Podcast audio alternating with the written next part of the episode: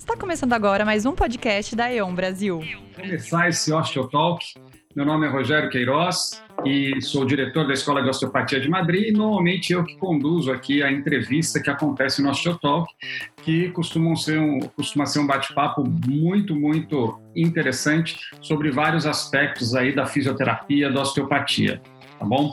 Queria agradecer a todos que vão nos ouvir hoje diretamente aí no YouTube e também aos agradecer aos nossos é, convidados que estão aqui, que eu já vou apresentá-los para vocês, ok? Essa semana a gente reúne duas datas importantes, que são o dia do fisioterapeuta aqui no Brasil e também o dia do professor. Então, nessa semana, a gente queria justamente juntar e falar da importância dos docentes na formação e transformação da fisioterapia. Nós temos aqui pessoas já com uma vasta experiência na docência em fisioterapia, outros com menos, e isso dá um contraste muito interessante para a gente. Então, eu queria agradecer os convidados, César Valenzuela Neto, Rêncio Bente Florencio, Adriane Dalbosco, Fernanda Silveira, Ana Paula Ribeiro e Renata Escórcio, que vão estar conversando comigo aqui é, nesse Osteotalk de hoje, ok? Muito bem, gente. De, eu, depois eu vou falando um pouquinho da questão do, do que cada um já fez e tudo mais, né? Mas de uma maneira assim, mais geral, ok? Vou. Uma pergunta bem, bem, bem aberta mesmo. Vocês que estão, é, já foram alunos de fisioterapia, já foram professores de faculdade e alguns que ainda são professores de faculdade, é a mesma coisa ensinar fisioterapia hoje, ensinar fisioterapia na época que vocês eram estudantes? Se não é, o que, que mudou na opinião de vocês? Então, Fiquem à vontade para abrir seu microfone, cumprimentar também a, a, nossa audiência aí e falar. Não tem ordem, como eu já falei para vocês, é uma conversa bem informal, sem certo ou errado. Fiquem à vontade.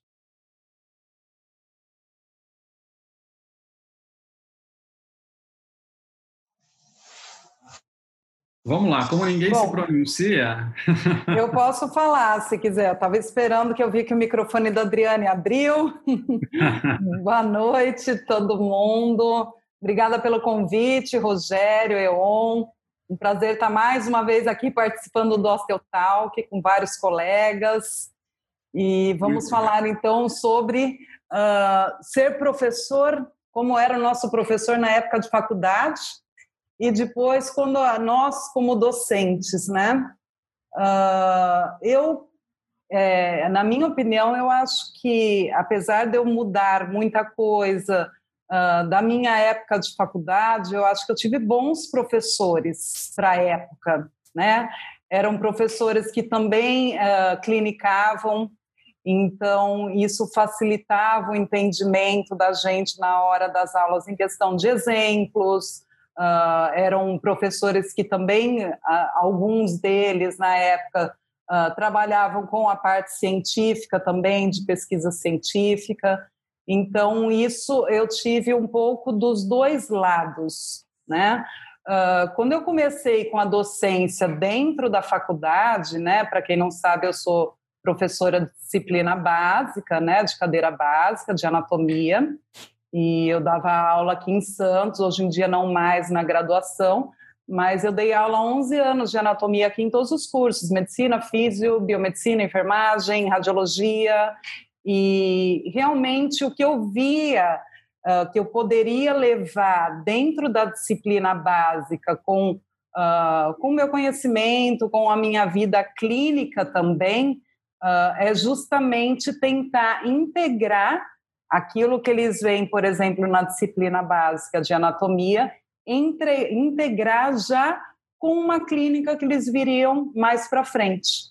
Né? Então, eu acho que o entendimento da importância do por que você está estudando aquele músculo, por que, que você tem que saber a origem e inserção, por que, que você tem que saber as camadas que estão lá, as vísceras, a localização delas, Por que, que tem que saber o que é normal para depois saber o que é uma variação anatômica?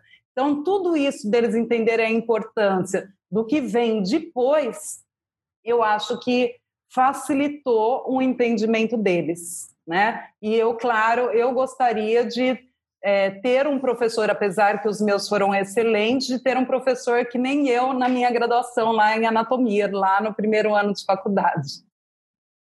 Muito bem. Paula chamou a atenção para uma coisa interessante, né? Naquela época. Oi. Adriane, pode? Pode sim. Você já só, só, só fazer uma parte. Oi, posso, posso é, que é. Concordando, eu concordo com o que a Ana Paula falou, e eu estava pensando na minha época, e hoje eu, como professora e coordenadora de curso aqui da Alegre, Centro Universitário, né, Metodista IPA. É, muitos bons exemplos que se tornaram nossas referências, né? E eu, uma, uma das, das fisioterapeutas que sempre foi uma grande referência para mim foi a professora Simone Dalcorso. É, e não por acaso também acabei seguindo né, a, a fisioterapia respiratória e trabalhei em hospital. É, acho que na nossa época a gente tinha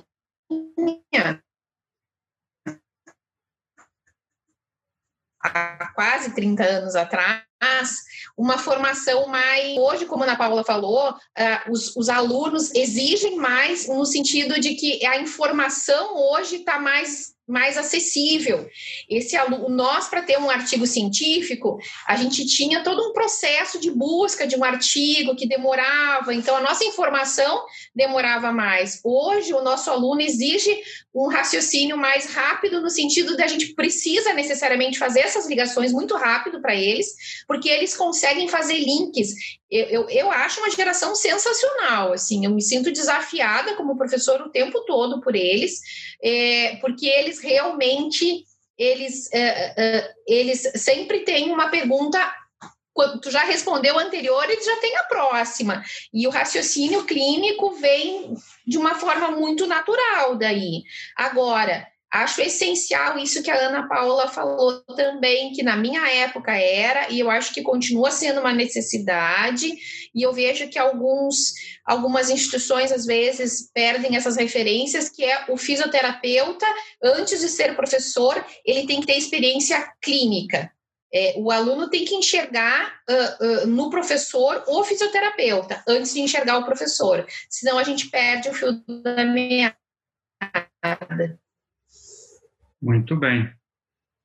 Perfeito. Boas colocações. César, você que também tem bastante experiência aí docente, o que, que você o que, que você compara aí da, de quando você era aluno para os alunos de hoje? Boa noite, pessoal da Osteotox. Obrigado pelo convite, Rogério.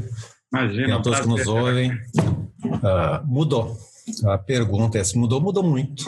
Nós entramos na, na faculdade em 83, nos formando, e o que, o fisioterapeuta estudava? Muita medicina, anatomia, cinesiologia, de uma maneira superficial, como a Ana Paula falou, só músculo em origem e inserção, mas função, biomecânica. E aí nós tínhamos que formar o quê, gente? Uma, um perfil profissiográfico. Nós não sabíamos o que era o fisioterapeuta no Brasil aqui que ele se propunha, qual era o papel dele na sociedade. Esse foi o grande desafio da minha geração quando entrou no mercado de trabalho. Não existia um, sequer um cargo público de fisioterapeuta. Então, fui me agarrar a quê? A modelos de colegas. E o primeiro colega que eu me lembro até hoje foi um senhor que eu estagiei, foi o primeiro fisioterapeuta mestra, mestre em fisiologia no Rio Grande do Sul, né, o doutor Vladimir Ribeiro de Oliveira. E ele me fez a primeira pergunta, uma, uma ocasião, uma paciente lá com um linfedema, e, e ela foi colocada num forno de beer, uma forno de beer, hein? Ele nem sabe o que é. Né? e ele demaciou e eu, ué, mas o que, que aconteceu? Mas é claro, olha só, olha só, Valenzuela. Ela está filtrando mais do que absorve. Ah, sim, perfeito, professor. Eu fiquei pensando, o que, que é filtração?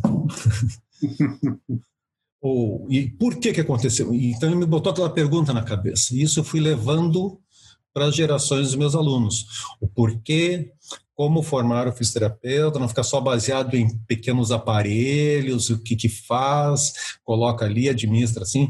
Nós tivemos que mudar essa maneira do fisioterapeuta ser e ajudar na construção do que se tem hoje. Né? Eu acho sim, os alunos hoje, eu dou aula em pós-graduação hoje, não dou mais aula em graduação.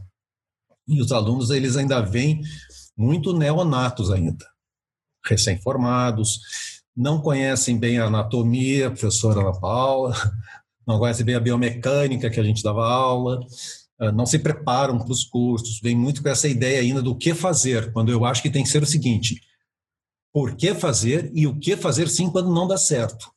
Então, dar esse embasamento sempre foi a minha premissa com os meus alunos. E eu acho que eles estão sim, estão mais focados, estão mais informados, mas precisam estar com uma tem que trazer uma bagagem maior. Eu sinto falta disso quando eu vejo eles na pós-graduação. Eles não vêm com uma bagagem assim suficiente até para encarar o mercado de trabalho. Muito bem. Muito bem. Vamos fazer uma rodada rápida, só, só para eu, só para o público também se situar. Queria que cada um falasse é, de maneira sucinta quando se formou em fisioterapia e aonde. Então, vou, vou puxar a fila aqui eu me formei em fisioterapia em 93 na PUC de Campinas. Quem mais aí? Eu me formei no Centro Universitário Metodista IPA em 93 também. Olha só, Adriane, contemporânea. Centro eu Universitário IPA em 83. Dez anos a mais aí de estrada, hein, César, do que eu. Eu me formei em Piracicaba, Universidade Metodista, em 90. Muito bem. Eu me formei em Lins, é, Faculdade de Salesianos de Lins, em 97. Olá, pessoal. Deixa eu só dar uma boa noite aqui para todos e todas, né? Agradeço o convite, é a primeira vez que eu participo aqui com vocês. Agradeço o Daniel, o Rogério e todos aí que estão participando. Eu sou a Renata, eu sou docente, atualmente eu sou coordenadora do curso de fisioterapia da PUC de São Paulo, e eu me formei mais tarde, porque eu tenho uma graduação anterior, né? Eu fiz educação física, me formei em 95, e só depois de um certo tempo eu fui estudar fisioterapia, me formei na Unisa, Universidade de Santo Amaro, é, em 2004. Tá certo. Muito bem. Boa noite, pessoal. É... Primeiro, agradecer o convite. Obrigado, Rogério. Sou Renzo aqui de Natal. Me formei em 2011 na Universidade Federal do Rio Grande do Norte. Tá certo. Bom, boa noite, pessoal. É, muito obrigado pelo convite, Rogério, Daniel. Dizer que é uma honra para mim, uma alegria muito grande estar aqui entre mestres que eu admiro dizer que eu sou um fisioterapeuta aí do terceiro milênio, me formei em 2007, nasci em 84, estou me sentindo aqui aprendendo com vocês. Muito bem. Então tá, a gente tem uma diversidade muito grande aqui, tá? A gente tem de repente César, é, Fernanda, Adriane, eu, né, que, que já nos formamos há bastante tempo na fisioterapia e de repente tem alguém como o Rêncio, que se formou há pouco tempo, mas por outro lado já se formou em fisioterapia, já fez mestrado, já fez doutorado, já fez, foi fazer não sei o que de doutorado na Itália. Então é, são, são, realidades bastante diferentes. Na minha época, como dizia o César, a gente nem sabia direito o que, que era fisioterapia. Parecia que era uma coisa assim, ah, quebrou o braço, vamos fazer um pouco de de ginástica assim para ele não voltar a esticar todo, né? Então é uma coisa muito rústica ainda. E que depois ela foi crescendo muito e hoje em dia nós temos diversas especialidades dentro da fisioterapia, uma área de conhecimento gigantesca, né? Uh, e algumas pessoas aqui já falaram dessa questão da diferença do, da, da fisioterapia ou do aluno, né? do passado e do aluno hoje, ok? quem quiser depois voltar nesse assunto, colocar que não, não, não conseguiu fazer isso ainda, fique à vontade. Mas eu queria já outra curiosidade que, que me bateu aqui, né? Com relação aos currículos de fisioterapia e as grades dentro das, das faculdades, como que vocês sentem esse ensino da fisioterapia? Ele é adequado para a realidade de hoje? Não é adequado? Precisaria ter mudanças dentro da grade? Que tipo de mudança? O que, que vocês sentem falta? Então, está aí aberta a pergunta para vocês. Até para alguns aí que são coordenadores de curso, né? Eu acho que vale a pena a gente ouvi-los. Se me permitem, eu gostaria de falar desse, desse tema. Uh, um ponto que eu acho é, que foi bastante falho na minha formação.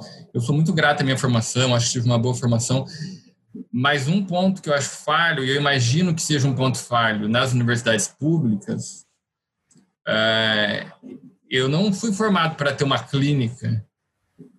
Eu, eu fui formado para ser fisioterapeuta, para ser cientista, mas para ser é, para ter uma clínica, para gerenciar, para enfim, construir isso depois que sair da faculdade, eu tenho a impressão que essa é uma habilidade necessária para os nossos fisioterapeutas já sair da faculdade com, com alguma ferramenta para ele não sair tão cru da faculdade nesse aspecto é, gerencial da coisa. Porque senão ele cai no mundo e aí eu vejo colegas que desistem da, da profissão porque se formou numa profissão que às vezes não, não consegue se inserir porque não teve esse, essa habilidade. Eu sinto que essa é uma habilidade que deveria estar em todos os currículos. É, Luiz, para te falar a verdade, eu quando me formei, assim, eu coloquei 90 porque eu tive umas DP para fazer ainda, né? Então foi por isso. Mas, assim, na minha época, por exemplo, de faculdade, né? É, a gente tinha mais uma visão prática como trabalhar na clínica, como levar esse conhecimento, do que na realidade científica. Que isso me faltou muito, me falta muito hoje como professora, sabe?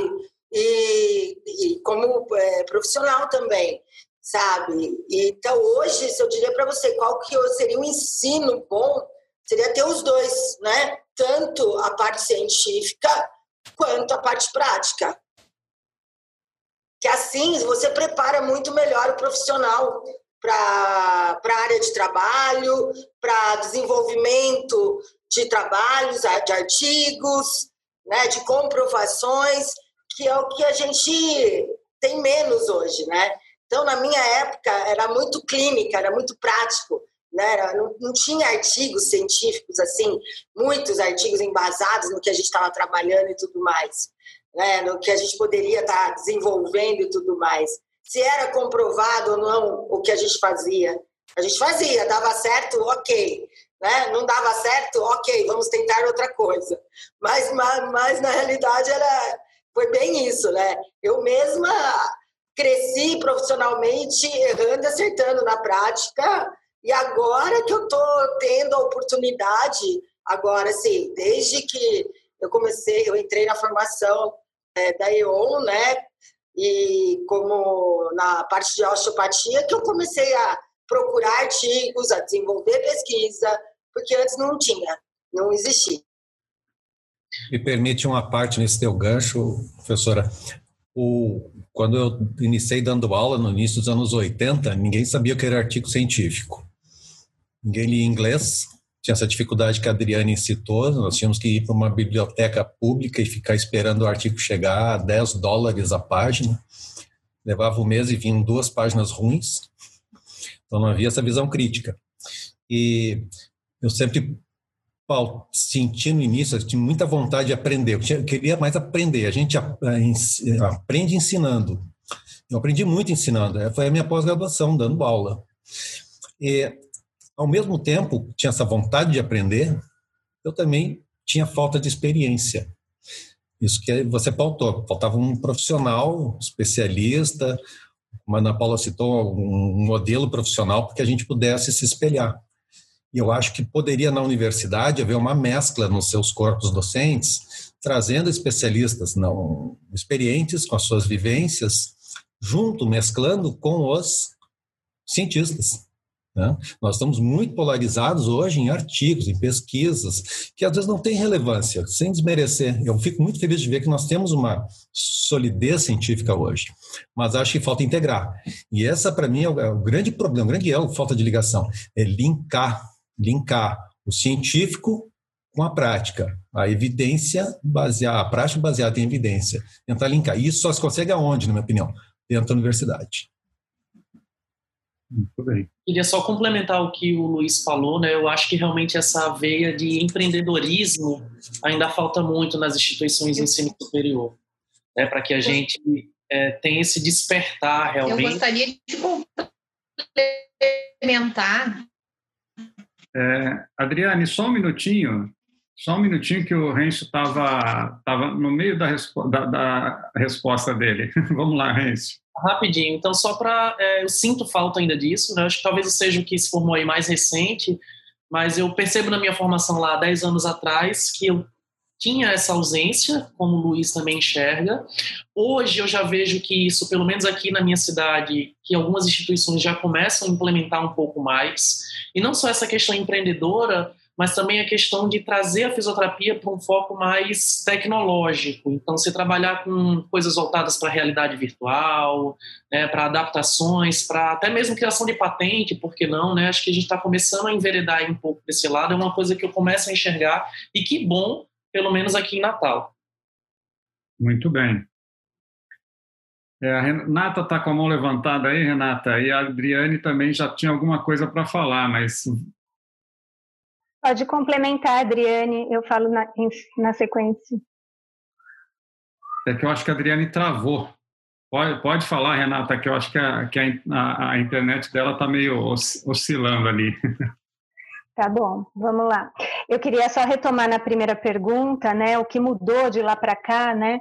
Eu acho que mudou muito, né? Eu tive, assim, bons professores, ótimos, excelentes professores, mas naquela época nós, fisioterapeutas, né, os fisioterapeutas não eram inseridos ainda é, no serviço público, na saúde pública, na saúde coletiva, não fazia parte das equipes NASF, da estratégia de saúde da família, então pouco se sabia sobre isso. A gente não tinha disciplinas de políticas públicas, de saúde coletiva, né, que discutiam esses assuntos. E hoje não, né? É, o, é, o, fisioterapeuta foi inserido nas equipes NASF a partir de 2008. Então, a partir daí, o ensino sofreu uma mudança, né?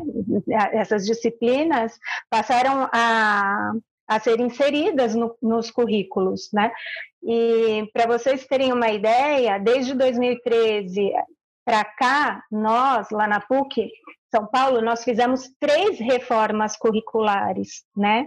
Sempre buscando aperfeiçoamento aí do currículo, né? Do perfil, é, pensando, né? No perfil profissional, do egresso que a gente gostaria de ter, né? Então, por isso essas três reformas do currículo. Então, é, a gente é, tem como é, política né, universitária, dentro da universidade, a formação de um profissional generalista, né? Assim, generalista no sentido amplo da palavra, não só aquela formação tecnicista, porque o fisioterapeuta, nossa profissão é tecnicista, né? Então, quando a gente fala generalista, é envergado no pensamento crítico, reflexivo e onde o estudante tenha uma é, possibilidade de é, ter uma formação pautada na diversidade, pautada é, no que permeia aí o seu, o seu papel de cidadão, né? É, pensando no compromisso social. Então, é, e aí a gente veio ajustando o nosso currículo. Né? Então, hoje, eles têm possibilidade de é, ter, de escolher disciplinas optativas, disciplinas eletivas em outros cursos dentro da universidade, né? Então, ao mesmo tempo, a é, implementou disciplinas que atravessam a interprofissionalidade, porque a gente percebe que isso é essencial na formação do profissional fisioterapeuta, né? Porque lá ele vai trabalhar na equipe, com uma equipe, né? Multidisciplinar, né? Então, como se faz isso e, e como se dá isso na prática, né? Então, um pouquinho, depois eu complemento. Muito bem. Adriane, vamos ver se você consegue falar agora. Adriane? É, eu acho que ela está realmente com. Oi. Oi, Oi. vamos lá. Tá ouvindo? Agora sim.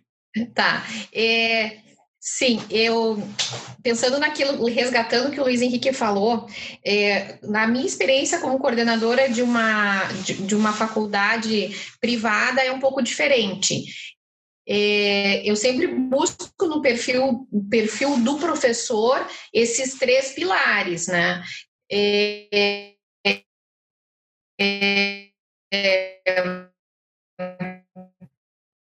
não valorizando. Adriane, não estamos conseguindo te entender, Adriane, está cortando muito. Formação do estrito senso, que eu mesmo fiz. Lugar, tá? Tá ok.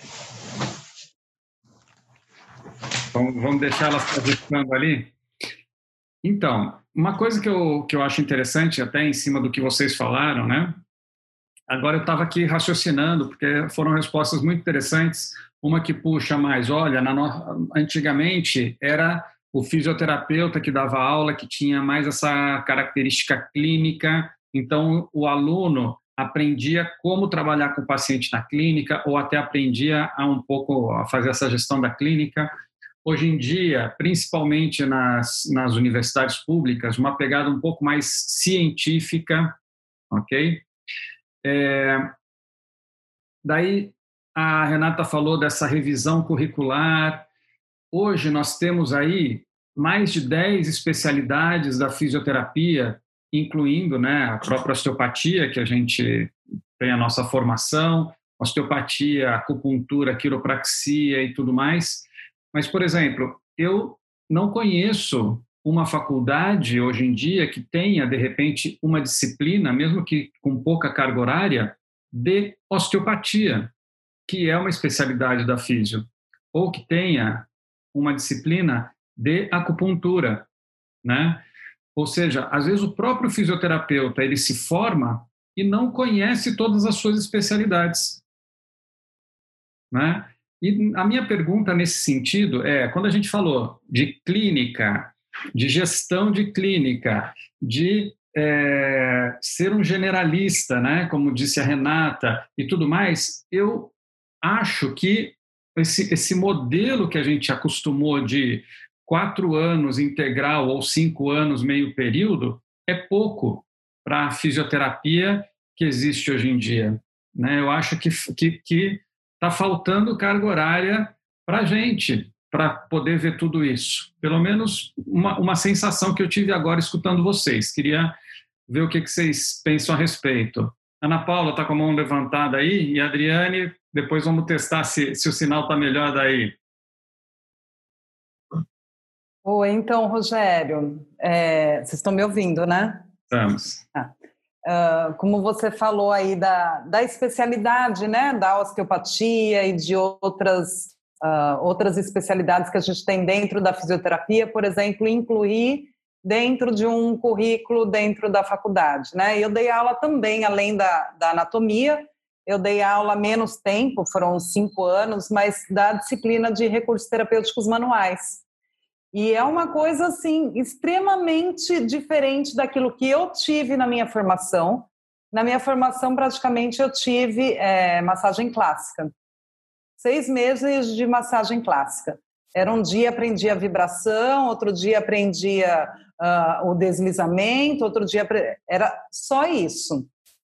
Depois, agora, quando eu dava aula de recursos terapêuticos manuais, eu pude reformular a ementa e aquilo que a gente eh, poderia ministrar durante o semestre, e eu incluí algumas outras coisas, noções de cadeias musculares, né, de trabalho de cadeias musculares, uh, quem foi um, quem foi outro, como é o RPG, como é, é cadeias musculares Leopoldo Busquet, é, Madame Godelive. Então, tinha aula sobre isso, uh, tinha aula sobre técnicas de Jones, pontos gatilhos, uh, e também tinha, tinham três aulas uh, sobre osteopatia. Então, um pouco da história, um pouco, eu já sendo osteopata na época, né? Isso, claro, que me facilitou. Então, um pouco da história, um pouco dos conceitos, algumas técnicas e ensinando um pouquinho do raciocínio, né? Inclusive, amanhã eu estou dando uma palestra na Faculdade de Fisioterapia aqui em Santos para falar sobre isso, viu, Rogério? Então, Legal. desse raciocínio dentro da uh, da osteopatia, que é interessante porque acaba se perdendo. Mas eu acho que talvez, por exemplo, dentro da, da disciplina de recursos terapêuticos manuais, uh, se o professor não for ou osteopata, ou acupunturista, ou quiropata, uma das especialidades, fica mais difícil dele uh, abordar esse tema, né? Porque acaba sendo um pouco, um pouco não, completamente teórico né? Então, aquilo que a gente falou da experiência clínica do professor com o conhecimento também de, de um mestrado, de um doutorado, do, da parte científica, né? Eu acho que integrar as duas coisas dentro da especialidade é interessante. Muito bem. Perfeito, Ana Paula. Antes da Adriane fazer o teste aí do, do sinal dela, só lembrar que quem está assistindo a gente pode estar tá fazendo perguntas, tá? Isso ajuda bastante, deixa mais dinâmico. Só colocar aqui, ó, uh, o Carlos Santana falando assim: me formei em 2010 na UESB, Bahia, e nessa época ainda era ruim conseguir alguns artigos específicos. Imagine antes disso, né? Então, que realmente fomos guerreiros, segundo as palavras dele, né? Que realmente qualquer coisa naquela época era muito, muito, muito complicado. E a Alessandra Montanari, que colocou, concordo, acho que a parte científica ainda é pouco incentivada no âmbito acadêmico, né? Então, algumas colocações que eles estão fazendo. Adriane, vamos lá, o que, você queria falar para a gente? Bom que eu fiquei para agora, porque eu também acabei conectando outras coisas que vocês falaram que me preocupa. Mas vamos lá, eu estava falando do perfil do professor, né? Eu acho que sim, hoje, quando eu busco um professor, eu quero que o professor tenha experiência clínica, eu quero que ele tenha uma formação científica e, de preferência, experiência docente. Uh, não adianta eu ter um professor com um seja um excelente pesquisador se ele não conseguir transpor isso para a clínica. Né?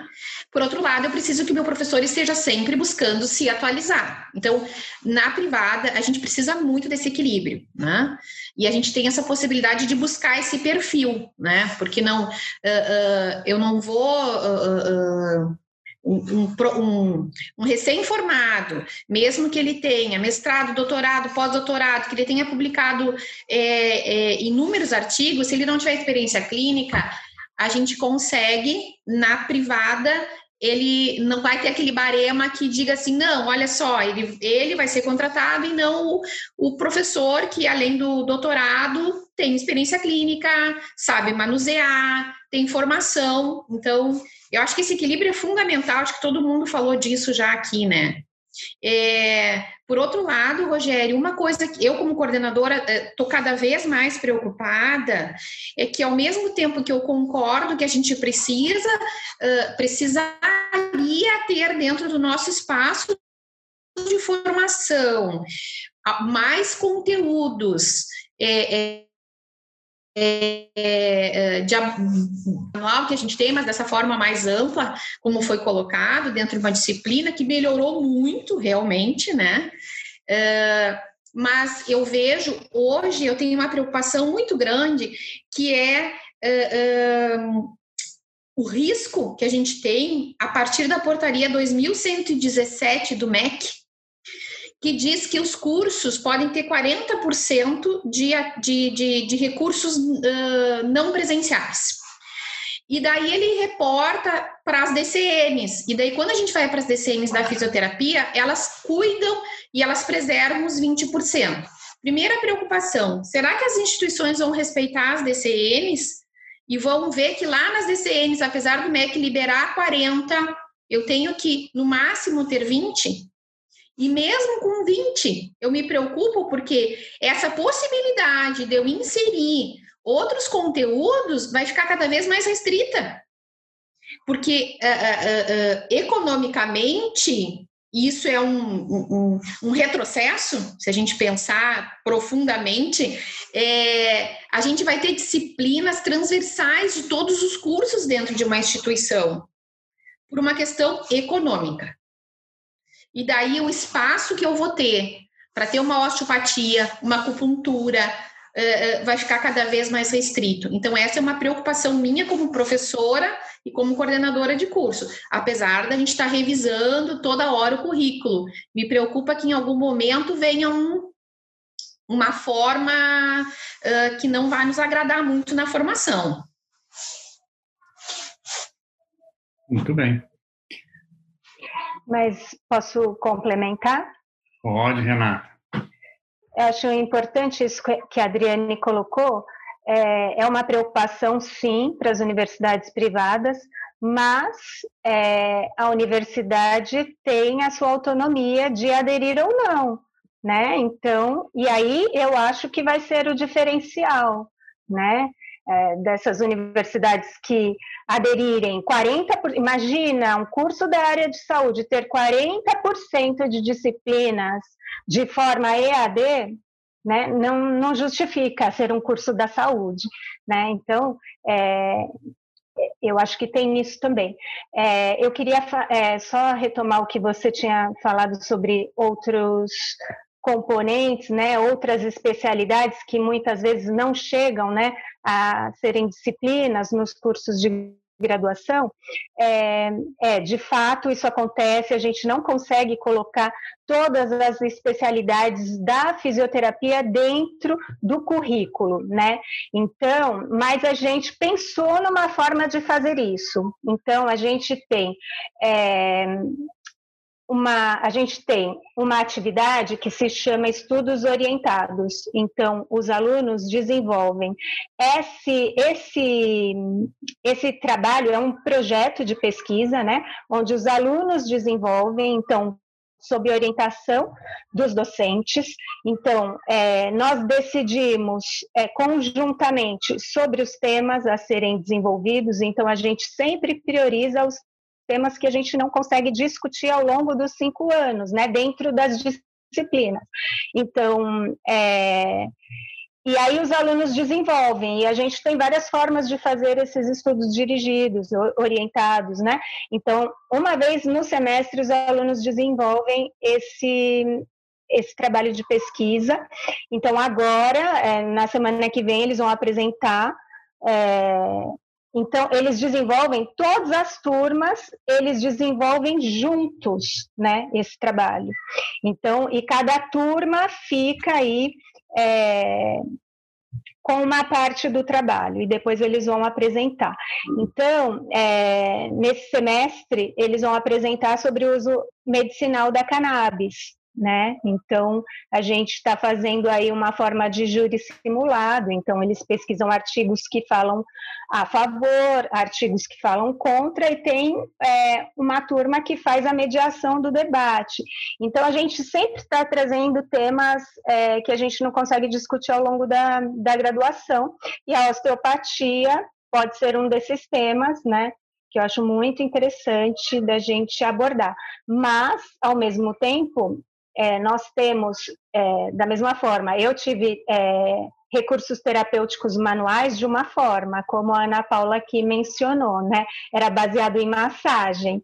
E a nossa disciplina de RTM 1 e 2, é, o professor aborda é, é, outras áreas que eu, na minha formação, não conhecia, né? Como agulhamento a seco, ele coloca técnicas de mobilização neural, então é muito amplo, né? Recursos terapêuticos manuais e todos os recursos voltados à terapia manual, né? Então, isso é importante, né, para a formação. Muito bem. Perfeito.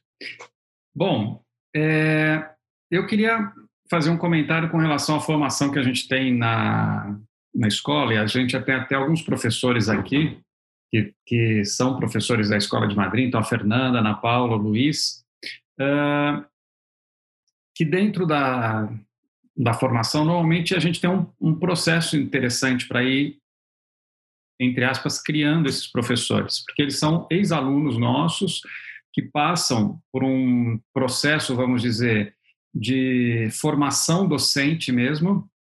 Então, são de três a quatro anos, onde eles acompanham como monitores e vão tendo é, seminários e aulas sobre didática, sobre construção de conhecimento, sobre como é, interagir com o aluno e muitas coisas nesse sentido, né?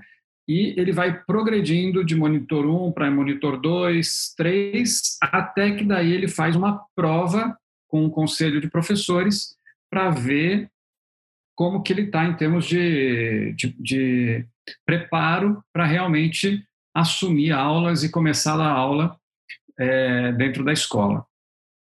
É, eu esse, esse foi um, uma metodologia muito particular que, que nós criamos na escola, né, que Pessoalmente, eu nunca vi em nenhum lugar. É, mas, por outro lado, eu fico imaginando como deve ser difícil para uma universidade também, né? Às vezes, escolher um professor, porque às vezes o cara é fantástico na clínica ou fantástico na pesquisa, mas na sala de aula falta muita coisa, né? Como que vocês acham que isso poderia acontecer dentro do universo da, da, da faculdade? Ou, ou, se de repente vocês têm algum programa de formação docente interno, onde vocês vão dando treinamentos para os professores, como, como, que, como que vocês veem isso? Rogério, eu, eu sempre fui desse tipo de professor que aprendia no meio do fogo, apagar o incêndio. Uhum. Sempre senti falta dessa formação construtivista do, do conhecimento que vocês implantaram. Acho que os mestrados deveriam dar mais atenção, na minha visão crítica daqui, à formação, à epistemologia, estudar bem como é que se ensina as linhas de conhecimento, do que se propor a trabalhos de laboratório. Uhum. Eu, eu, tenho essa visão talvez muito restrita, em que deveria se formar professores. E acho que esse seria o papel do mestrado. Tá? Talvez na universidade, a gente poderia, com tanta dificuldade grade curricular, nós poderia também dar algum tipo de introdução nesse sentido. Né? Mas acho que o papel do mestrado é esse. Tá. Quem mais gostaria de fazer alguma colocação a respeito? Eu concordo com César. É, realmente acho que o mestrado ele tem que desmistificar um pouco essa ideia de que a gente está ali só para produzir artigo científico. É, acho que vai muito mais além do que essa ideia. É, eu sofri isso na pele porque eu comecei a dar aula cinco anos atrás e eu era apenas especialista, eu tinha terminado minha pós-graduação lá de censo e de repente quando eu voltei para o Brasil eu me vi com a oportunidade de dar aula e eu fiquei nesse dilema, né? Mas eu não tenho experiência, gente não é formado para ser professor, eu fui formado para ser fisioterapeuta, é, e agora? Como é que eu manejo isso? Como é que eu trabalho isso? E realmente foi um trabalho interno meu, porque eu sempre quis seguir a carreira docente, mas de me aperfeiçoar a cada semestre, a cada entrada de sala de aula, né, sentir o que a minha turma estava é, querendo de mim naquele momento e tentando trabalhar isso comigo mesmo. Mas realmente é muito, muito complicado pelo fato de não ter essa formação. É, eu vim fazer doutorado depois que já estava há três anos, dois anos dando aula, o doutorado não me preparou para isso também. É, e agora, depois que eu terminei meu doutorado, eu comecei a fazer meu mestrado e eu sinto que o mestrado que eu estou inserido hoje, ele já trabalha isso mais com os alunos. É, a gente tem mais essa, essa visão de que realmente botar o aluno ali na frente da sala de aula para trabalhar esse aspecto. Enquanto professor, enquanto coordenador de curso também que eu sou aqui em Natal, uma coisa que eu peço muito para os meus professores trabalharem em sala de aula com os alunos é essa questão de botar o aluno como foco realmente na sala de aula. Tirar um pouquinho o professor daquela visão que está na frente do quadro né, e que só o professor que está ali jogando conhecimento, mas que o aluno ele entre nesse processo participativo, nessa troca de conhecimento, para tentar é, despertar um pouco esse pensamento crítico, esse interesse dele se impor, dele mostrar a sua visão e, de repente, iniciar ali um debate. Eu acho que a veia do professor começa nisso, quando esse aspecto crítico, né, visão crítica, ela já vai surgindo ali mesmo na sala de aula, enquanto eu sou aluno de graduação. Perfeito. Renata, está com a mão, mão levantada aí. É, levantei, porque eu achei muito, concordo muito com o que foi falado. É, durante o mestrado e doutorado que eu fiz, eu não aprendi a ser professora, eu aprendi a ser pesquisadora, eu aprendi a escrever artigo científico, né, e pesquisar. Então, eu acho que os cursos, e olha que eu fiz não sei, não acho melhor não, não dizer, é, numa universidade mais reconhecida do Brasil, né? E a gente não aprende a ser professor, a gente vai aprender na prática, né? E aí você chega pela primeira vez, primeiro ano, na sala de aula, né? E com os alunos ali sedentos, né, por conhecimento. Então, é, a gente, a tendência é que isso se replique, né? Mas aí a gente precisa revisar a nossa conduta e, e, de todo o corpo docente, né? Como está essa construção de conhecimento? Porque o que a gente aprende acaba inicialmente replicando é exatamente o que o Renzo acabou de falar, né? A tal da educação bancária, onde o professor fica ali na frente só depositando nos alunos. E não é assim que se constrói e se consolida o conhecimento né? Então, os estudantes, eles precisam fazer parte desse processo, eles precisam ser protagonistas nesse processo. Só assim a gente vai conseguir construir, sedimentar esses conhecimentos que a gente propõe, né? Então, eu acho que é um aprendizado. E dentro da universidade onde eu atuo, é, a universidade ela dá assim muita capacitação para os professores, né? Então, assim, de forma muito ampliada. Então, o professor que tem interesse e que e tem interesse de ampliar aí os seus conhecimentos, não só, não estou dizendo só na área da fisioterapia, mas eu acho que é importante para nós, professores também, é, termos uma, uma visão ampla, né, de como se dá aí a, a construção do profissional que a gente quer, né. Então, eu acho que passa um pouco por aí também. Muito bem. Adriane? Eu queria complementar o que a Renata falou, concordo muito com tudo que ela falou. Eu acho que no IPA, a gente, a nossa última reforma pensou muito nisso. Né? Quando a gente construiu o nosso último PPC, a gente pensou de que forma a gente vai tornar o nosso ensino mais dinâmico. Então, a gente, primeiro, a gente mudou a avaliação. Hoje, a gente avalia os alunos a, a partir de, dos conhecimentos, habilidades e competências. Uh, nós introduzimos no currículo os projetos interdisciplinares, que tem essa possibilidade também que a Renata falou antes, dos alunos buscarem e eles, e eles trazerem propostas das coisas que eles querem discutir uh, uh, em sala de aula e, e essa inversão da posição do professor. Então, essa nova geração, desse mais jovem, desse novo currículo, eles vêm com muito mais autonomia. Até porque eles vêm também de uma escola que já ensinou isso, né? Também a gente teve essa mudança do ensino fundamental e do ensino médio, e hoje a gente está recebendo esse aluno. Então, esse aluno que a gente está recebendo, eu, ele, ele, nem, ele não gosta, ele não se adapta nesse modelo do professor sendo, uh, uh, uh, usando a palavra como conhecimento, o melhor conhecimento, ou aquele que, que, que sempre é verdadeiro, ele, ele questiona e a gente precisa trazer esse questionamento. Eu tenho uma disciplina no final do curso que, uh, que é de formação profissional e, e a gente trabalha identidade profissional, a gente trabalha questões sociais.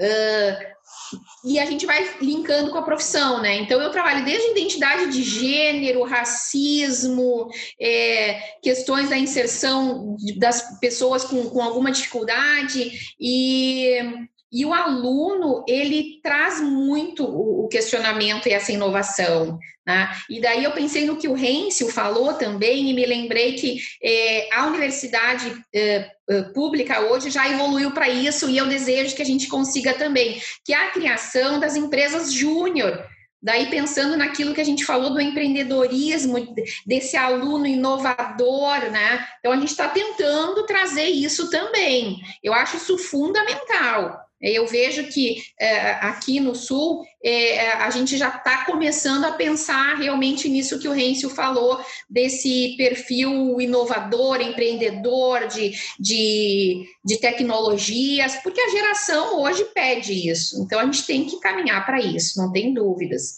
E eu só queria fazer um adendo, uh, Rogério, é, da escola, tá? da, da, da escola da, de osteopatia de Madrid. É, todas as vezes que, que a gente precisa desse olhar da osteopatia, eu acabei criando uma parceria muito forte com a Eugênia aqui da escola, pelo respeito que a formação de vocês, e daí quando a gente fala de falar de especialidades, eu, eu acho que eu, eu preciso falar isso. É, por que, que eu uh, uh, uh, construir essa parceria com a Eugênia, pelo respeito que a escola tem com a especialidade. Então, a escola enxerga, sim, a osteopatia como uma possibilidade de um recurso que o fisioterapeuta utiliza. Então, para nós, quando a gente busca inserir nas disciplinas também, eu tenho uma preocupação muito grande de quem é essa referência que a gente vai trazer.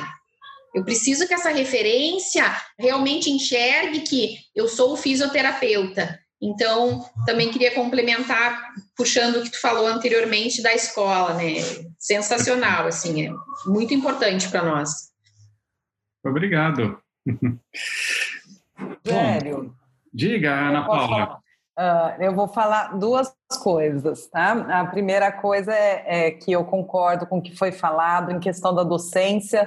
Eu, quando comecei na docência, foi em 2001, e eu fui convidada para dar, dar aula aqui em Santos. Na verdade, eu recebi o convite e depois eu mandei o currículo. Foi bem isso. E então, assim, eu, claro que amei, era meu sonho da aula, mas ainda não estava preparada para aquilo, né?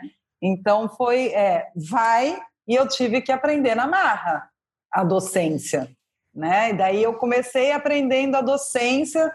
Eu tenho certeza que a minha primeira aula, minha segunda aula foi de chorar, eu tenho certeza, porque eu comecei dando aula de transparência. Então começa por aí, né? Lá vem. Ana Paula, o que é transparência? Eu, eu vou fechar o seu microfone, Luiz Henrique. O que, que, é mesmo transparência? O, o, o é aquilo que escreve? O que, que, é transparência? O que, é transparência? Então, Passa onde? Que aula com transparência, eu sei. É, tá vendo? Só Renzo sabe. Então, e, e depois eu fui melhorando, mas como eu tinha uma necessidade de melhorar para ontem, eu dava um jeito. Então, eu aprendia no tapa, eu dava as caras, e eu acho que deu certo, né? Porque com seis meses eu assumi outro curso, que foi a biomedicina, e passei para o primeiro e segundo ano da medicina na anatomia. E aí eu tive que suar um pouquinho mais, né? Porque o nível de exigência era outro, realmente. E essa preparação, aproveitando aí o link, como eu dava aula em cinco cursos diferentes, eu via os alunos de cinco cursos diferentes e era muito claro para mim. O físio, bio, o, o, o, estudante de biomedicina, o estudante de enfermagem, o estudante de radiologia, o estudante de medicina. E, e, o que eu vi até em questão de, sei lá, apresentação de trabalho, uh, pesquisa científica, uh, participar de, de grupos científicos, de encontros, e eles terem que falar, por exemplo, na frente. Uh, eu via que os alunos, principalmente da medicina, eles se preocupam com aquela história de uh, participação em congressos, porque vale realmente ponto, né? Uh, participação em congressos para prestar uma especialidade, para prestar residência. Então, eles têm essa preparação e essa exigência que às vezes os outros cursos não tinham naquela época. Eu dei aula até 2011, tá? Pode ser que hoje tenha mudado. Então eu via essa diferença e eu tentava puxar todo mundo, porque na hora que você dá aula para vários cursos, você fala assim, gente, é tudo muito diferente. E a gente tem que agregar aquilo que é melhor. Então eu puxava os alunos da física, eu puxava os alunos da biomedicina, falei, não, vocês têm que eh, fazer isso, a gente precisa ser respeitada, é a profissão de vocês, e, e não sei o quê. Eu lutava ali desde a disciplina básica, né? e aprendi a docência dessa forma. E hoje tem vários alunos que eu dei aula que são os professores lá da faculdade que eu dei aula. E isso eu tenho muito orgulho. É muito legal saber que você pode passar um pouquinho né, de você mesmo sem perceber, porque eu sou uma pessoa assim que às vezes eu tô meio avoada, eu não percebo, a gente não percebe o quanto que a gente vai plantando em cada um como docente, como coordenador de curso, né? E, e, que às vezes uma coisinha pequenininha a gente vai fazendo a diferença na vida daquela pessoa, daquele aluno, ou mesmo do ambiente familiar que ele está vivendo e convivendo, né? Então a gente tem uma, o, o docente aí tem uma grande importância. Tá? Então, eu já fechei minha fala, gente. Eu, eu, posso complementar sua fala? Pode, pode. Rogério? Eu vejo assim. Eu ó, falei que, que pode, Rogério. eu vejo que, assim, mesmo a escola de osteopatia ION, né, dando todo esse suporte para nós, como docentes dentro da escola, é, ser professor é uma coisa que a gente tem, assim, que sentir no seu dia a dia, né? Na sua prática, como a Renata está falando, de replicar isso. Porque por mais, às vezes, tem, você tem suporte, às vezes você não tem suporte, mas eu vejo que é, é, é, a réplica, é o dia a dia, que nem você falou, Ana Paula, sabe? É buscar esse conhecimento, é a troca de conhecimento, que eu vejo que é o mais importante dentro de uma sala de aula sabe? É você levar, mas você receber. Essa troca eu acho sensacional. E, e eu vejo que um professor, é, ele não pode ter a arrogância de saber mais do que o aluno que está lá, sabe? Porque a gente vê que tem muitos alunos que eles sabem muito mais do que a gente até. E a gente tem que estar muito preparado, como você disse, Adriana, para para estar tá ali, para dar essas respostas para as perguntas, né? E para que eles possam começar a raciocinar em cima do que a gente está dando, da aula que nós estamos dando. Então, eu vejo que para ser docente é, é um caminho onde você tem que procurar o seu próprio caminho, sabe? E isso é, é sensacional, porque você aprende muito com isso, a crescer e tudo mais. Deixa só eu, eu agora fazer uma colocação rápida. Agora eu acho que a conversa está entrando num caminho muito legal.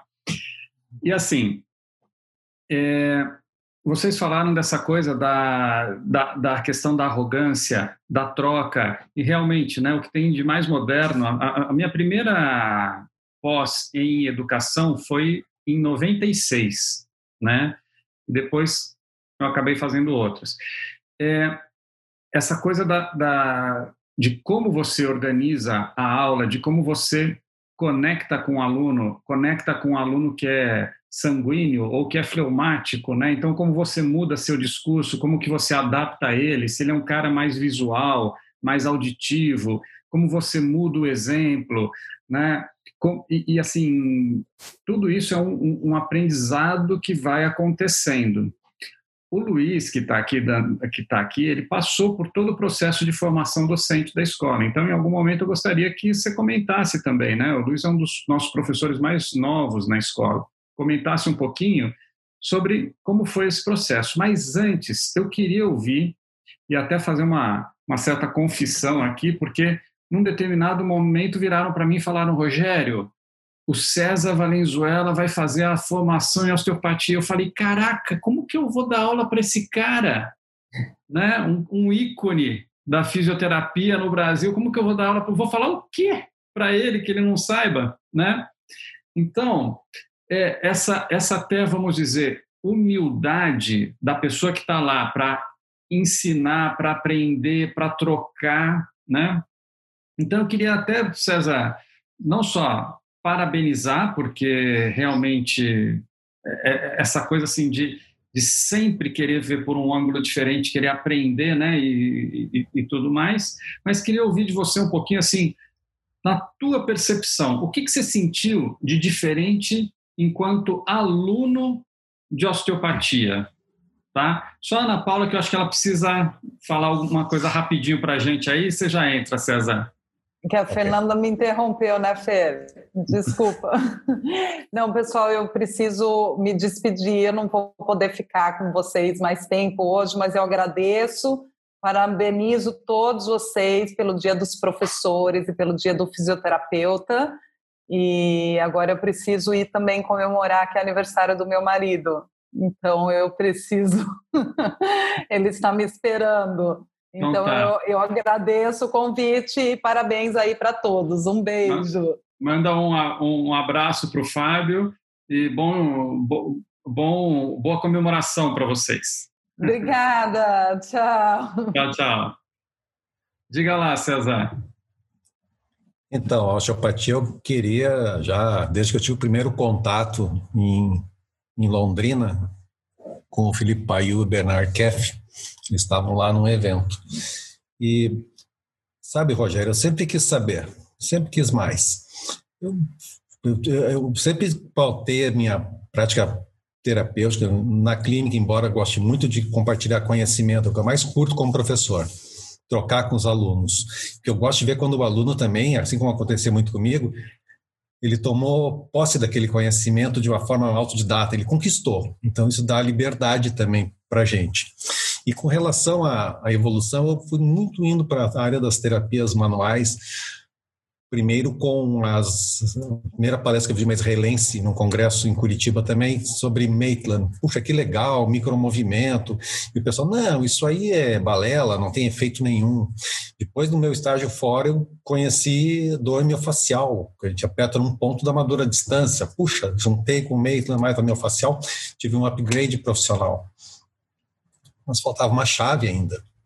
Terapia articular, metâmeros, Puxa, funciona, beleza.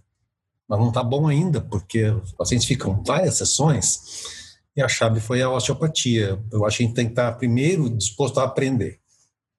A gente senta lá, eu quero aprender. Eu não vou ver o que eles sabem, eu não vou testar conhecimento em ninguém. Já passei por isso com o professor. É normal, tem esses perfis de alunos, mas não, minha, minha ideia é sentar e ouvir. Eu sou aquele macaquinho que mais fica olhando mas de ouvidos e olhos abertos. É, não falo muito, não, porque a gente absorve mais, como uma criança pequena faz, ela, ela vai absorvendo, absorvendo, depois ela começa a falar. E, e eu me sinto assim, eu sempre estou disposto a aprender. Uh, e fico muito honrado de estar na escola, estou aprendendo muito, acrescentou muito, foi assim uma avalanche de tudo que eu precisava assim para juntar nos conhecimentos que nós temos. estou muito muito satisfeito com a com o que eu estou fazendo e com os resultados que a gente está tendo aqui, embora fazendo mal ainda, né? Porque a gente está tá aprendendo. Mesmo assim dá certo. Tá certo. Muito bem. E você, Luiz, como que foi o teu processo aí para virar professor? Bom, eu eu entrei na, na monitoria é, na, no processo, na formação docente da EON, não fui pensando inicialmente em ser professor.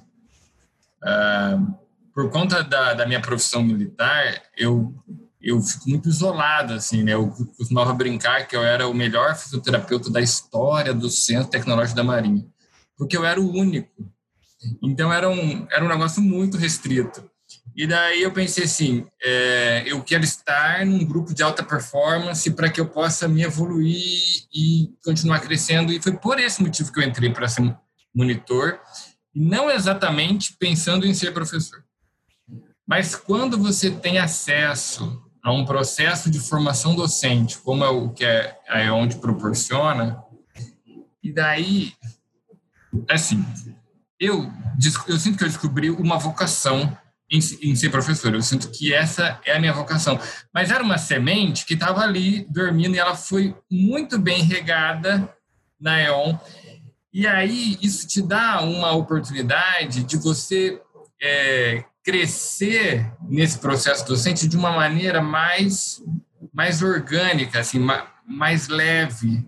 Porque talvez essa coisa do professor ter essa, essa postura de alunos lá, professora aqui, talvez isso represente um pouco da insegurança de um professor que está aprendendo a ser professor no ao vivo ali.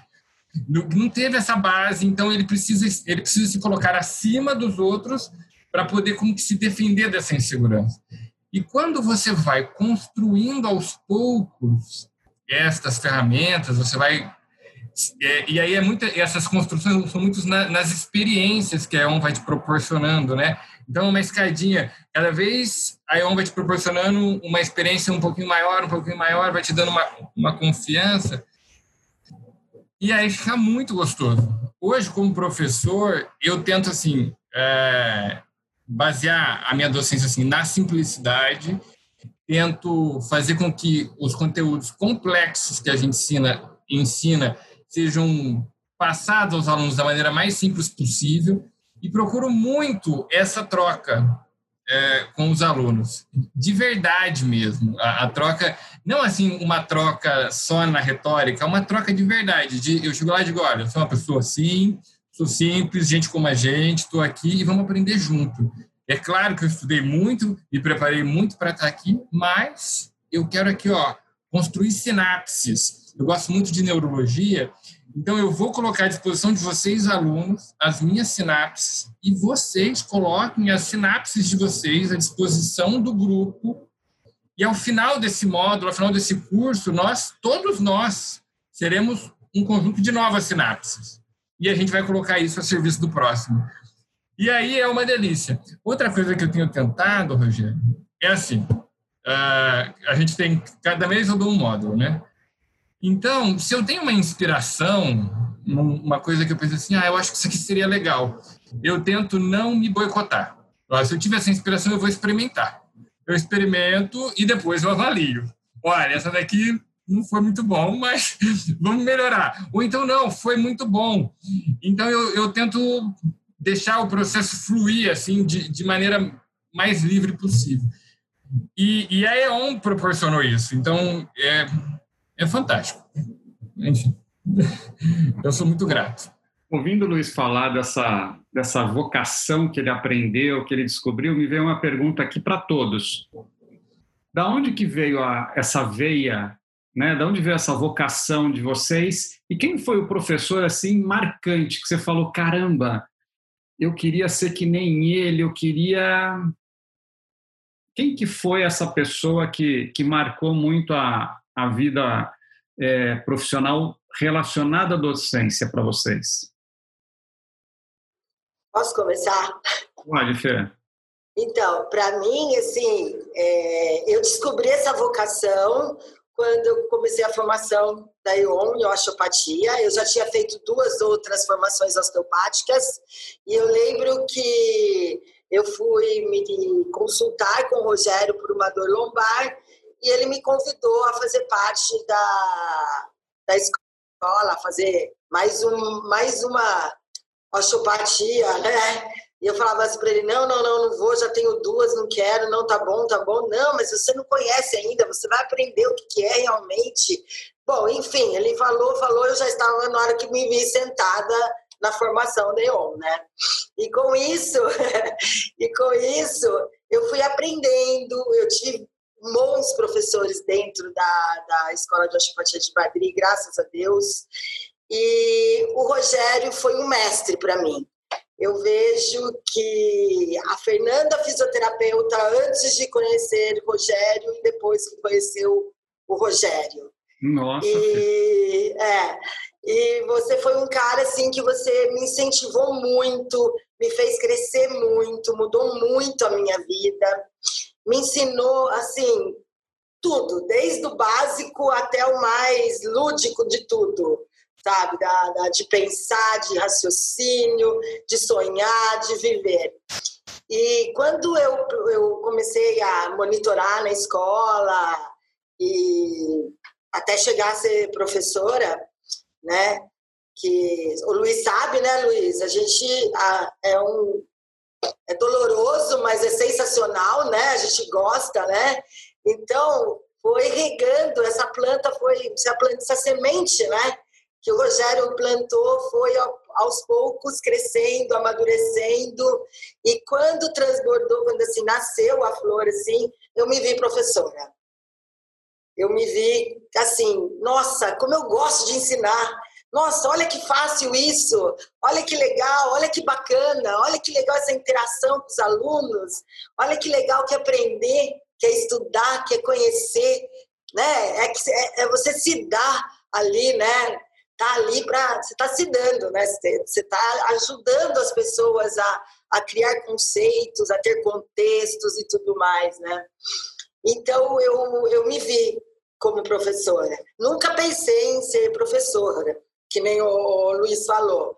Mas como vão plantando essa semente e você vai conhecendo pessoas que te inspiram, como você me inspirou, Rogério, né? É, é sensacional, gente. Para mim, eu me descobri dessa maneira mesmo. Que é, e eu amo o que eu faço, que é ensinar, é ser professora, e passar os meus finais de semana dando aula, para mim é, é ótimo, eu curto, é muito bom. Maravilha, Fê, obrigado e, nossa, fiquei até, até sem graça aqui. Vamos lá. Quem mais, gente? Quem foram os grandes professores? Quem foram as figuras marcantes para vocês? Posso falar? Deve. Nossa, eu, estou aqui assim, eu já falei uma, né? Que a Simone dá o curso. Eu lembro há muitos anos atrás eu falando para a Simone que eu gostaria de dar aula. Uh, há uns 20 anos atrás, eu recém, né, enfim, estava formada há alguns anos já, e a Simone me disse uma coisa que eu gravei, ela me disse, Adriane, então primeiro vai ser fisioterapeuta, vai atender muitos pacientes. Primeiro seja uma boa fisioterapeuta e depois tu pensa na formação para para ser docente. E isso realmente para mim foi um. É, é, eu segui isso à risca. Né? É, professora Estela Pessim também foi uma grande inspiração na minha geração. E agora é a hora de eu deixar o César sem graça, né? E o César é a nossa grande referência, né? O César foi meu paraninfo, né? Então, não por acaso ele foi nosso paraninfo. O César era um jovem, né? Eu, a gente estava brincando, né? Nossa, estou entregando a idade, mas ele era realmente um professor muito jovem e, e talvez e, e, ele nem tenha noção de como ele nos inspirou. A nossa turma, Hoje, se a gente olhar para o perfil profissional, nós basicamente, a maioria uh, uh, uh, seguiu essa, essa formação da esportiva, da traumato-ortopedia, muito inspirado no César, e não tenho dúvida, é a, a minha geração, a geração tra traumato-ortopedia, né? Olá, e, César! É, não, e, e é isso que tu falou, Rogério, também, no dia que eu encontrei o César, há uns três anos atrás, mais ou menos, numa escola de natação dos meus filhos, e ele me falou da escola de osteopatia de Madrid, eu não conhecia. E quando ele disse, ai, Adriane, a gente precisa fazer uma aproximação com o IPA e tal, não sei o quê. Rogério, a primeira coisa que me veio na cabeça foi: o César é professor lá, né? e quando ele me disse, não, eu estou fazendo a formação, nossa, isso para mim foi assim, puxa vida, esse cara realmente tem que ser uma referência para mim, né? Eu acertei nessa referência, porque que nem tu disse, o César continuar estudando e fazendo uma formação, a gente tem que continuar estudando muito mesmo, né? A gente tem que baixar a cabeça e, e estudar, porque se ele faz isso, meu Deus, eu vou precisar estudar ainda muito para chegar lá, tá? Então, ele, para mim, é uma enorme referência de caráter. Eu acho que tem características que fazem as pessoas se tornarem nossas referências. Não só a questão uh, clínica, científica, mas caráter, postura, é, a forma de lidar com a, com a profissão e com os colegas. Então, o César, para mim, é uma enorme referência. Muito bom. Parabéns, Adriane, parabéns, César. E você, César? Eu vou ter que falar agora, né? Embargado aqui. Obrigado, Adriane, pelas palavras. A gente, eu considero esses reconhecimentos a gente recebe toda hora e vocês, Fernanda, Luiz, Renzo, novos professores vão receber muito esse tipo de, eu diria, salário que realmente vale a pena como professor. Eu também, eu sempre entrei em sala de aula e tive essa sensação, assim, Fernanda, de está falando e, e, vendo os olhos dos alunos, está inspirando. A minha iniciação foi quando eu fui ser monitor da cadeira de traumatortopedia do professor Domingo Diácono, aqui da, do IPA, e, e eu vi assim a reação diferente dos alunos, a motivação, os alunos iam para a clínica ver raio-x com a gente. Eu estava me achando que eu atendia pacientes do SUS, então estava juntando experiência com estudo, mas a gente sente assim muito mais a gratidão que as pessoas nos, nos trazem nos seus olhares. E a intuição vem às vezes também na aula. A gente não prepara um esquete, mas aparece. Porque quando tá, você está conectado com o ensino, com uma boa vontade, isso aparece. Meu grande inspirador eu falei no professor Vladimir Ribeiro de Oliveira, que foi um inspirador científico, o cara que me despertou por porquê. E em sala de aula, um professor me dizia o seguinte: ele não é nem fisioterapeuta, ele é professor de cinesiologia aqui da Universidade Federal do Rio Grande do Sul, já está aposentado, professor Luiz Fernando Cruel. Diz o seguinte: eu dei a minha pior aula da vida de biomecânica sobre equilíbrio. falei de vários conceitos de equilíbrio, e que, porque peguei 15 livros da biblioteca para tentar passar para os alunos. E ele me diz o seguinte: você misturou muito conceito e você não pode ter medo dos alunos. Naquela época a gente tinha esse, esse receio. Você tem que ter humildade e dizer, olha, não sei, vou pesquisar e simplificar o ensino. Isso você falou, Luiz. Passe de maneira simples o ensino, que é a melhor mensagem. Eu sempre levei isso comigo. Levar de uma maneira simples, produtiva e motivadora. Eu acho que isso, esse é o papel do professor. Ele tem que motivar o grupo com que ele está trabalhando. Sensacional, César. Obrigado. Renata, Rêncio.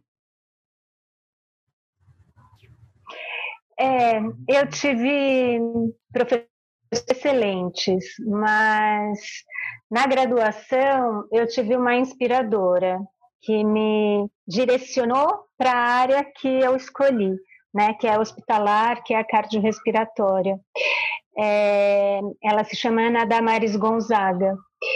E é, eu também tenho uma outra grande inspiradora, que foi minha orientadora de mestrado e doutorado, né? Que além de me incluir aí, de inserir no mundo da pesquisa científica, é, foi uma grande companheira, é, com muita troca de afeto, amizade, e me acolheu muito no grupo né? Então, eu devo muito a ela, que é a Fátima Carumano, da FM USP.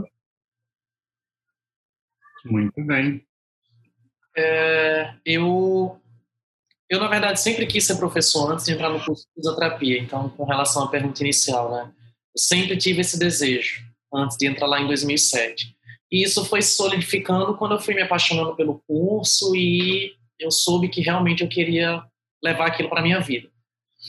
Durante a graduação, eu, tive excelentes professores, mas eu gosto de dividir dois tipos de professores na minha formação, que foram aqueles que me inspiraram muito em sala de aula, é que eu olhava assim a aula, olhava a pessoa, olhava o profissional e falava: eu quero ser igual a você daqui a uns anos. Que para mim foram o professor Ivan Daniel e a professora Selma Bruno, ambos da área da cardiologia. Uh, o professor Ivan, na verdade, nem era professor nosso, ele era um professor substituto na época, mas ele deu uma aula para a gente de 7h15 da manhã até 1h30 da tarde, sem intervalo, de avaliação do paciente crítico, e eu me apaixonei naquele momento e foi o que eu quis seguir para o resto da minha vida. Né? Então, realmente, olhei para ele, me espelhei e disse: eu quero dar uma aula como ele deu nesse momento. E eu divido os meus professores científicos, digamos assim, que foi o casamento que eu tive, eu gosto de brincar dessa forma, desde a minha época de iniciação científica até o fim do meu doutorado em 2018, que foram os meus orientadores, o professor Guilherme Fregonese e a professora Vanessa Reschetti, né, que eu devo muito ao que eu sei hoje do ponto de vista científico, aos nove anos que eu passei com eles dentro da UFRN, é, e que ainda continuo, né, porque eu saí do doutorado, mas as parcerias continuam, mantenho contato com eles até hoje. Então, realmente são esses quatro assim as minhas grandes referências até hoje. Muito bem, Luiz. Bom, eu tive várias referências. Na, na universidade, é, eu acho que o professor Carlos Castro é uma referência muito importante na minha vida, porque eu gosto muito de, de dor, neurofisiologia da dor e, enfim, foi ele quem me inspirou essa área, que me ensinou muito do que eu sei e, enfim, e por conta também da forma, da humildade com que ele sempre teve, de, de passar tudo, enfim, um grande professor. É, ainda na faculdade, o, o professor. Um, esqueci o nome agora? Enfim, a Tânia, a, a Tânia e o. Esqueci o nome do outro professor, que era um professor que era uma referência para mim. Talvez depois eu lembre. Na, na osteopatia, eu acho que algumas referências.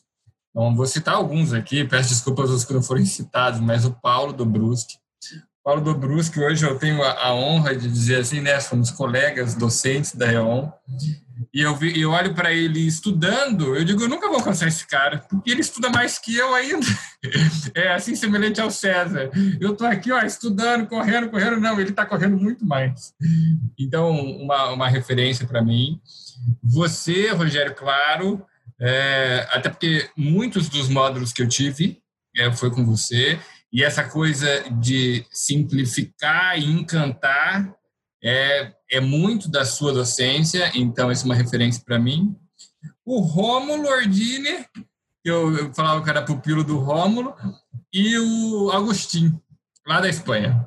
O Agostinho, nessa veia dele de instrumento, de serviço, de estar ali com o paciente, de dedicação até o extremo, enfim, uh, essas são as minhas referências. Muito bem. Fiquei com vontade de falar as minhas também. Ah, muito bem. Tem uma, uma fisioterapeuta que eu acho que é uma das grandes fisioterapeutas que a gente tem no país e que, de uma certa forma, eu continuei na fisioterapia por conta dela, porque depois de fazer um semestre de fisioterapia, eu queria abandonar a fisioterapia na faculdade, porque foi um desencanto total. Mas, por sorte, eu fui dar aula de, de Tai Chi, onde ela, na, na clínica que ela, de certa forma, liderava, e daí me encantei, porque ela trabalhava com acupuntura, com RPG, que é a Samia Maluf. Depois, é, também ainda na, na, na, fisioterapia, algumas referências. Na época, o Milton Cera, que foi, foi professor também, que eu aprendi demais com ele. Uh, bom, vários assim, mas contato mais próximo, mais direto, né, que eu me lembro, esses dois. E na osteopatia, o, o próprio François. Eu tive muitas aulas com ele, e o Gerard Martinez, e, e que esses dois, de uma certa forma, cada um conduziu aí um, um aspecto osteopático meu bem importante, né? Eu acho que até essa coisa da da gratidão né, pelos nossos mestres e tudo mais são uma espécie de, de, de, alimento que nutrem essa, essa paixão pela docência, né? E como você falou, né, do Paulo que tá continua sempre estudando, eu acho que esses grandes educadores, no final das contas, é o que eles fazem, né? Eles estão sempre estudando, ou às vezes aquele próprio tema, ou estão estudando música, estão estudando antropologia, estão estudando outras coisas que, no final das, das, contas, é o que vai fazendo com que a gente cresça como pessoa também, né? Porque um educador vazio enquanto pessoa é só um técnico, né? Então, é, muito legal. Bom, bom gente, é, a gente está nos nossos minutos finais. Ah, diga, Luiz. Eu lembrei. O professor chama Fábio Serrão, e essa coisa o, lá da, da UFSCar, e essa coisa que você falou é, da gente continuar estudando, né? Então, às vezes eu estou aqui me preparando para aula no final de semana e aquela coisa, aquela loucura, e daí, de repente, a minha, a minha esposa, assim, eu digo assim, não, é porque agora eu estou começando, mas depois isso vai diminuir. Aí ela diz, sei, vai diminuir. Igual se eu não te conhecesse. Você vai inventar outra coisa que eu te conheço. Aí eu digo, é, tudo bem, né? Muito bem. Pior que é isso mesmo, não tem muito jeito. Bom, gente, é, só queria que agora vocês colocassem aí suas palavras finais, fiquem livres para falar o que quiserem, do jeito que quiserem, e, e dar um adeus também aí para o público que nos acompanhou e que vai nos acompanhar depois, né? Vocês sabem que engraçado essa coisa da agora dessa época online que a gente está vivendo, que só por conta das pessoas saberem que vai ficar gravado, um monte de gente não assiste na hora e vai assistir depois. Então, às vezes a gente tem um público, sei lá, pequeno na hora e depois vai ver umas semanas depois tem mil e tantas pessoas que viram, né? Então, para as pessoas que também vão nos assistir, né, fique à vontade aí para dar suas palavras finais. Eu posso começar. Eu gostaria, a gente falou das referências profissionais, né, e agradeceu as nossas, os nossos mestres, mas eu quero agradecer muito, na verdade, também os meus alunos, os, os, os que foram e os que serão porque eles, eles são realmente a nossa inspiração.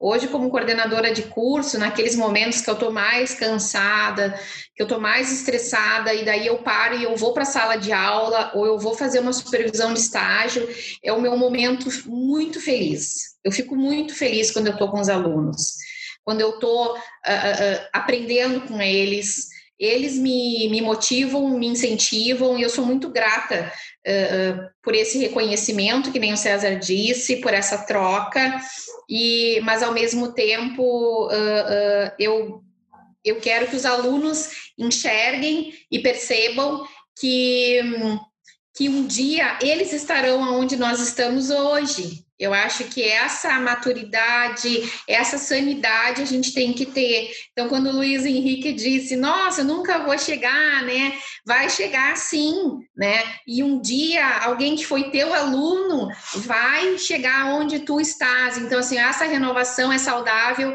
e a gente precisa que ela aconteça. Então, muito obrigado para todos os nossos alunos, né? Eles são a nossa motivação, eles que fazem a gente ficar estudando no final de semana, né, Luiz Henrique? É isso daí. É, bom, eu também só posso ser grato. Gratidão aos professores que passaram, né, que me, que me inspiraram, que me ensinaram, e gratidão aos professores que continuam me ensinando, e aos alunos. É, eu costumo dizer que quando eu estou em sala de aula e, e eu consigo a interação dos alunos e a gente entra nessa troca de sinapses, aí é o meu lugar no mundo. É como se tudo parasse e fosse um êxtase. É um êxtase. Então, é, eu sou, sou, sou, muito grato por, por essa oportunidade. Muito obrigado. Bom. Complementando o Luiz e a Adriane, vocês têm, então, têm toda a razão mesmo, porque são os alunos que nos inspiram. Né? São graças a eles que a gente se esforça, estuda, procura, é, procura dar assim o melhor da gente ali, né? Não só com a parte simples, como você falou, César, como como o Rencio falou também, todos vocês falaram, com a simplicidade, né, de ensinar e ser feliz naquilo que você está fazendo. Eu sou muito grata a, a você, né, Rogério, que me inspirou, mas aos outros professores que eu não coloquei aqui, é, Paulo, André, a Ana Paula mesmo, Vivi, é, Felipe Pellens, Felipe Amatuzzi, enfim, eu também sou muito grata. E Palomec, que foi um grande professor meu de crânio, que me ensinou muito sobre osteopatia cranial. E feliz de fazer parte dessa escola, e aprendi muito com vocês hoje também, sabe? Vocês como coordenadores, como professores, docentes, é, com mestrados e tudo mais. E uma coisa assim que é muito importante, né, gente? Esse conhecimento também ele tem que ser não só do docente, né, mas do ser humano, né? Porque somos seres humanos. Nós temos que também mostrar isso para os alunos, né? Nós não, eu não sou a Mulher Maravilha que estou lá assim ou a Hostel Girl, que eu tô lá assim, né, como uma referência, né, mas eu tô ali como um ser humano, né, tô pronta para passar, receber, como pessoa e como profissional. Fico muito grata a isso, parabéns a todos. Sensacional, Fê. Quem mais?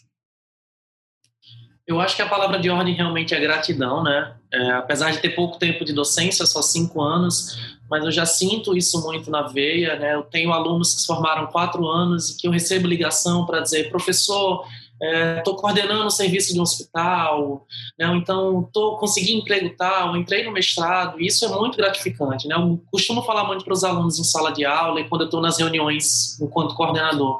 Eu quero que vocês sejam melhores do que vocês acham que eu sou, né? Porque às vezes alguns alunos ficam, ah, você é minha inspiração, ótimo, muito obrigado, mas vocês vão ser melhores, ainda melhores.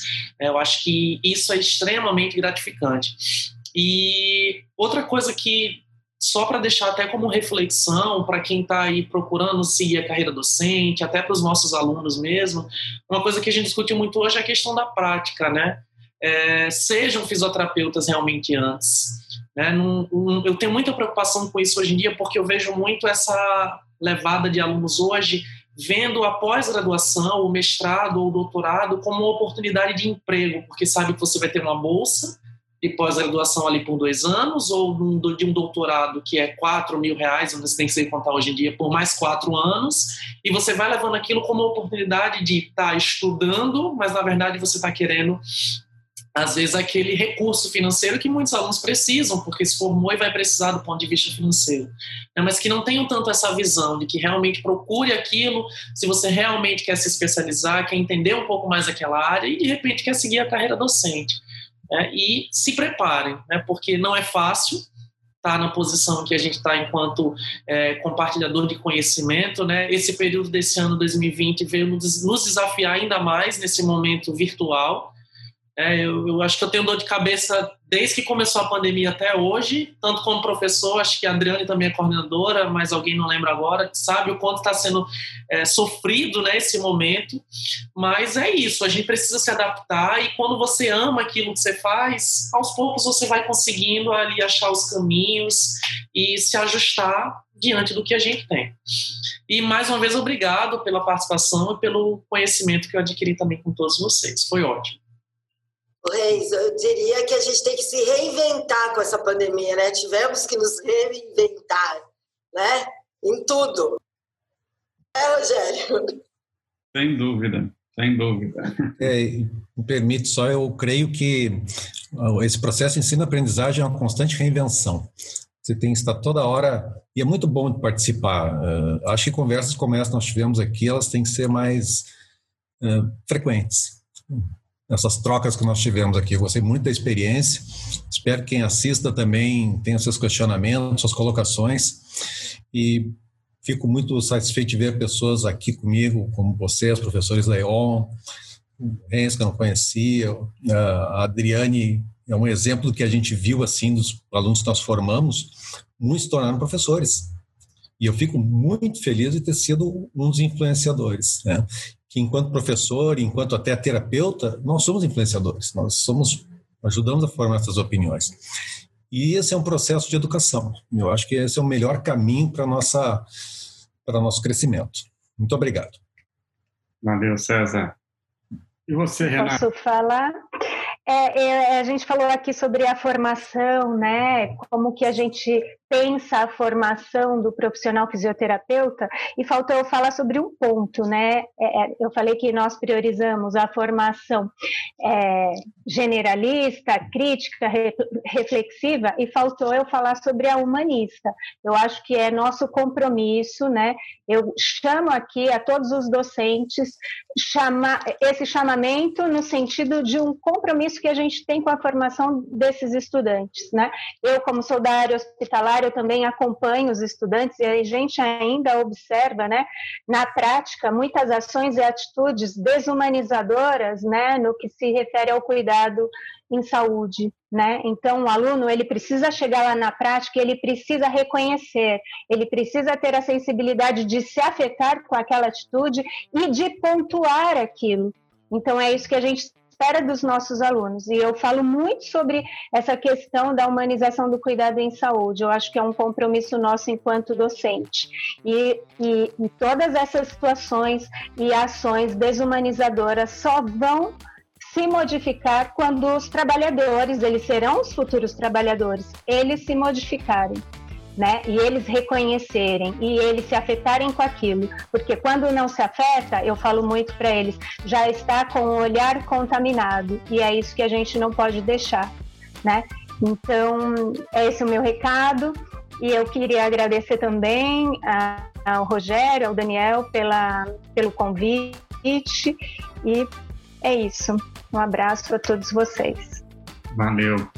E tem um grande educador que ele diz o seguinte: o aluno não aprende o que você fala, ele aprende o que você é, né?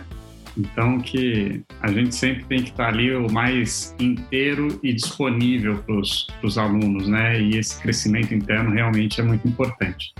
Gente, muitíssimo obrigado a vocês que participaram, Adriane, Fernanda, Luiz, Renata, César, Rêncio e Ana Paula, que também esteve aqui com a gente. É, muito obrigado a quem acompanhou, quem vai acompanhar. E eu queria só é, que a gente pudesse aqui dar uma salva de palmas a todos os professores que a gente tem aí, né, por esse Brasil, não só da fisioterapia, e também a todos os fisioterapeutas pelo Dia do Fisioterapeuta, tá bom? Então, muito, muito, muito obrigado, força para todos nós e Semana que vem tem outro Osteotalk. Espero que todos possam acompanhar, tá bom? Abraço, até mais. Tchau, tchau, pessoal. Tchau, tchau. Tchau, tchau, pessoal. Boa noite. Tchau, pessoal. Boa noite. Obrigado. Tchau, tchau.